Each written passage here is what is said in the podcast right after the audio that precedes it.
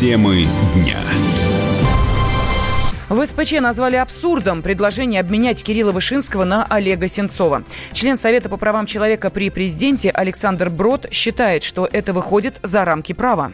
Я считаю это заявление абсурдным, поскольку в нем нет правового подхода, а он не может быть в нынешних общественно-политических условиях Украины, когда принимаются дискриминационные законы, когда продолжается травля неугодных политиков, журналистов. Не видим прогресса с избранием нового президента. Сейчас на выборах Верховной Рады громадное количество нарушений. А что касается обмена, я сторонник переговоров Татьяны Москальковой и госпожи Денисовой, уполномоченного Верховной Рады по правам человека относительно обмена, уточнения списков. Что касается обмена Вышинского и Сенцова, вина Сенцова доказана судом. Вина Вышинского ничем не доказана, ни одного значимого аргумента относительно э, нарушения им закона. Вышинский является заложником украинской политической системы для того, чтобы обменять его на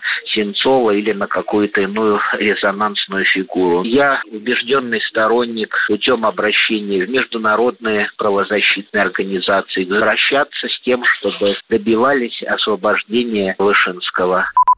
Ранее президент Украины Владимир Зеленский заявил, что Киев готов обменять главного редактора агентства РИА Новости Украины Кирилла Вышинского на осужденного российским судом за терроризм в Крыму Олега Сенцова. По словам украинского лидера, это должно стать первым шагом доброй воли. Мы же не кажем про обмен.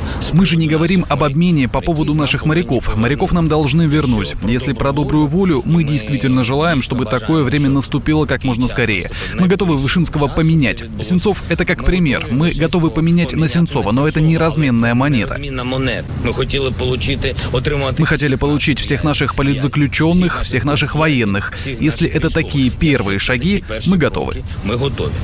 Суд над Кириллом Вышинским продолжится в пятницу, передает наш корреспондент в Киеве Анастасия Матвеева суд назначен на сегодня. Это Подольский районный суд Киева в 15 часов. Слушаю сейчас Зеленского. Как же стыдно все это слушать, честно говоря. Мы уже ждали освобождения Кирилла Вышинского в понедельник. Я была у здания суда. Кстати, в тот же день, когда агент прокуратуры Украины в понедельник анонсировала освобождение Вышинского, я помню, что Конституционный суд принял решение, что по таким делам не обязательно содержать по страже, по таким, как вот идет Кирилл Вышинский. Все ждали его освобождения. Тем не менее, освобождения не было под очередным надуманным предлогом. Якобы один судья из коллегии судей не смог присутствовать в понедельник на слушании по Вышинскому. Ну вот сегодня будем смотреть, какие будут еще предлоги. Но, конечно, это заявление Зеленского лично мне не внушает оптимизма, потому что, казалось бы, и так Кирилла должны освободить, и теперь выставлено новые условия, в том числе обмен на Сенцова. Я напомню, что сам Кирилл Вышинский категорически против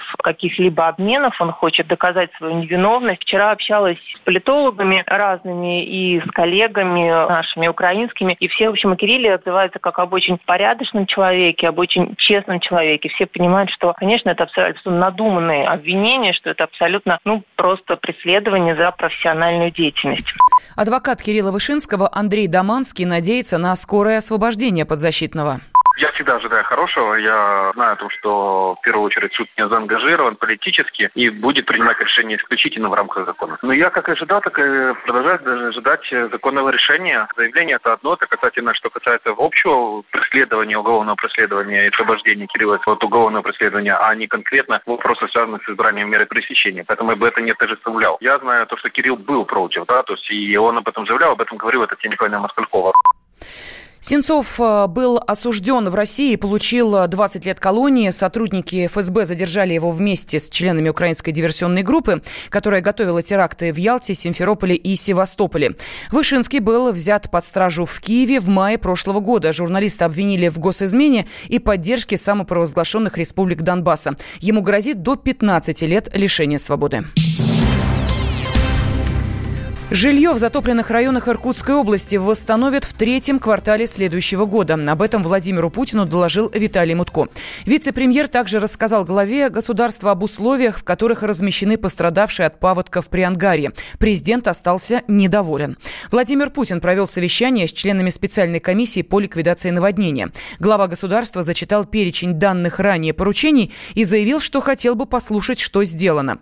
О визите президента в регион корреспондент «Комсомольской правды» Яна Лисина. Визит президента в Иркутскую область начался с Братска, откуда он отправился в Тулун. Город больше всего пострадал от стихии. Напомним, в общей сложности в регионе было подтоплено более 10 тысяч домов, в которых проживает более 38 тысяч человек. Владимир Путин а, с борта вертолета осмотрел территорию, с воздуха наглядно представил весь масштаб бедствия, разрушенные дома, дороги, обломки строений повсюду. А в Тулуне он посетил школу-интернат, где разместился один из пунктов долговременного размещения. А здесь он встретился с людьми, которые находятся в этом пункте. Среди них а, была семья Сафроновых. Они потеряли все. Кстати, утром в этот же день они первыми получили жилищный сертификат на покупку или строительство жилья. Президенту удалось пообщаться с шестилетним мальчиком Матвеем Сафроновым. Садик только в сентябре пойду, 1 сентября. Садик там, молодец. Да. Ты готовишься в садик идти? Да, он утонул, но его ремонтируют. Я написала, она сказала. Ну, отлично. А, а что ты никуда не поехал? Ты бы поехала с мамой или с бабушкой? Ну, сколько детей еще нет? Ну, мы сейчас поедем за тортиком и за Дэмсом. Ну, после чая. А, ну это правильно. Это будет праздник такой, праздник. Это хорошо. честь вас, что вы вернулись к нам. Спасибо большое. Я, я постараюсь еще приехать, я тебе обещаю.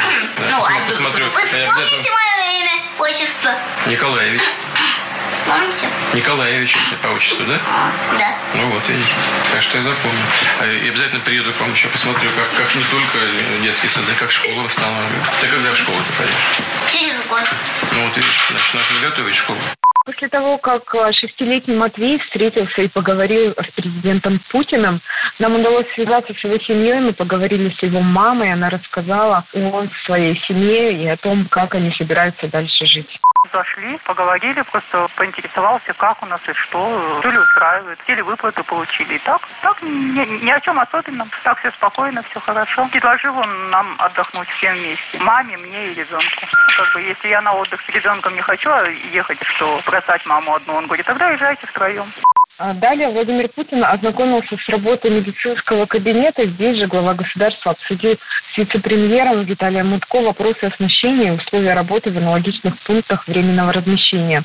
Посмотрел, как работают представители Минтру- Минтруда региона, полиции, прокуратуры, пенсионного фонда и так далее. У входа президента уже встречали десятки людей, пострадавшие, волонтеры, которые помогают ликвидировать последствия наводнения. Люди в основном задавали похожие вопросы, когда получат выплаты за утрату имущества, когда переедут в новое жилье, выража- ну, волновались, не забудут ли о них. Президент всех успокоил, а, сказал, что помощь они получат в полном объеме, давал поручение записывать контакты людей, которые озвучивали конкретные проблемы, конкретные вопросы. Мы не можем получить эту, вот этих 100 тысяч. За 10 тысяч ходили, по два раза писали заявление. Сейчас уже пять раз это заявление написала. Ну сколько можно? Ну, 10 тысяч дали вам? нет? Дали. Да. Они сегодня а, всем а, а вот за полную утрату имущества не дали? Нет. Да, вот это 100 тысяч? Нет. Нам тоже не дали, да. А, То вы в списках нет, то еще Да, что-нибудь. а, а, составили акт об имущества? Составили. То есть о, все документы есть, а денег нет? Нету денег. А завершился визит президента совещание в Братске, на котором а, глава государства снова осведомился, а, все ли его указания, которые он дал ранее, выполнены, и а, после того, как заслушал, заслушал доклады, поручил усилить работу по ликвидации последствий. Наводнение признано чрезвычайной ситуацией федерального характера. В этой связи привлечь к ликвидации чрезвычайной ситуации, связанной с наводнением в Иркутской области, вооруженные силы Российской Федерации Федерации другие войска и воинское формирование. Правительство Российской Федерации обеспечить выделение из федерального бюджета средств на капитальный ремонт за частично поврежденное имущество. Решить вопрос выделения гражданам, чьи жилые помещения признаны в установленном порядке непригодными для проживания в результате наводнения на территории Иркутского средств из федерального бюджета на строительство и или на приобретение нового жилья. Обеспечить предоставление субсидий бюджету Иркутской области на возмещение сельскохозяйственным товаропроизводителям на уплату процентов по кредитам и лизинговым платежам, а также предусмотреть оказание им поддержки в проведении работ, направленных на восстановление посевных площадей.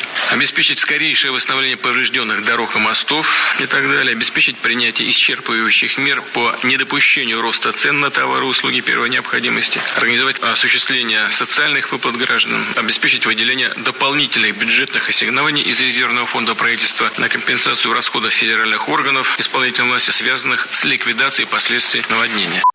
А президенту пришлось даже развенчивать некоторые конспирологические версии, например, что паводок был связан со взрывными работами а, в горах. Путин заявил, что нет причин, связанных с какими-либо работами. Нет, согласился он и с тем, что стихийное бедствие было спровоцировано массовыми рубками леса, хотя и подтвердил, что борьба с незаконными рубками будет продолжена, в том числе в Иркутской области. Яна Лисина, Комсомольская правда, Иркутск.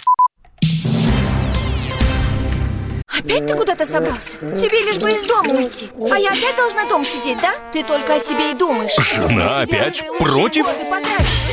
Бери ее с собой на рыбалку. Радио «Комсомольская правда» Вас ждут развлечения для взрослых и детей Призы и подарки Много музыки под открытым небом И, конечно, отличная рыбалка. Встречаемся 3 августа в парк-отеле «Орловский» Приезжай с семьей на рыбалку Радио «Комсомольская правда» Регистрация уже открыта на fish.kp.ru 0+.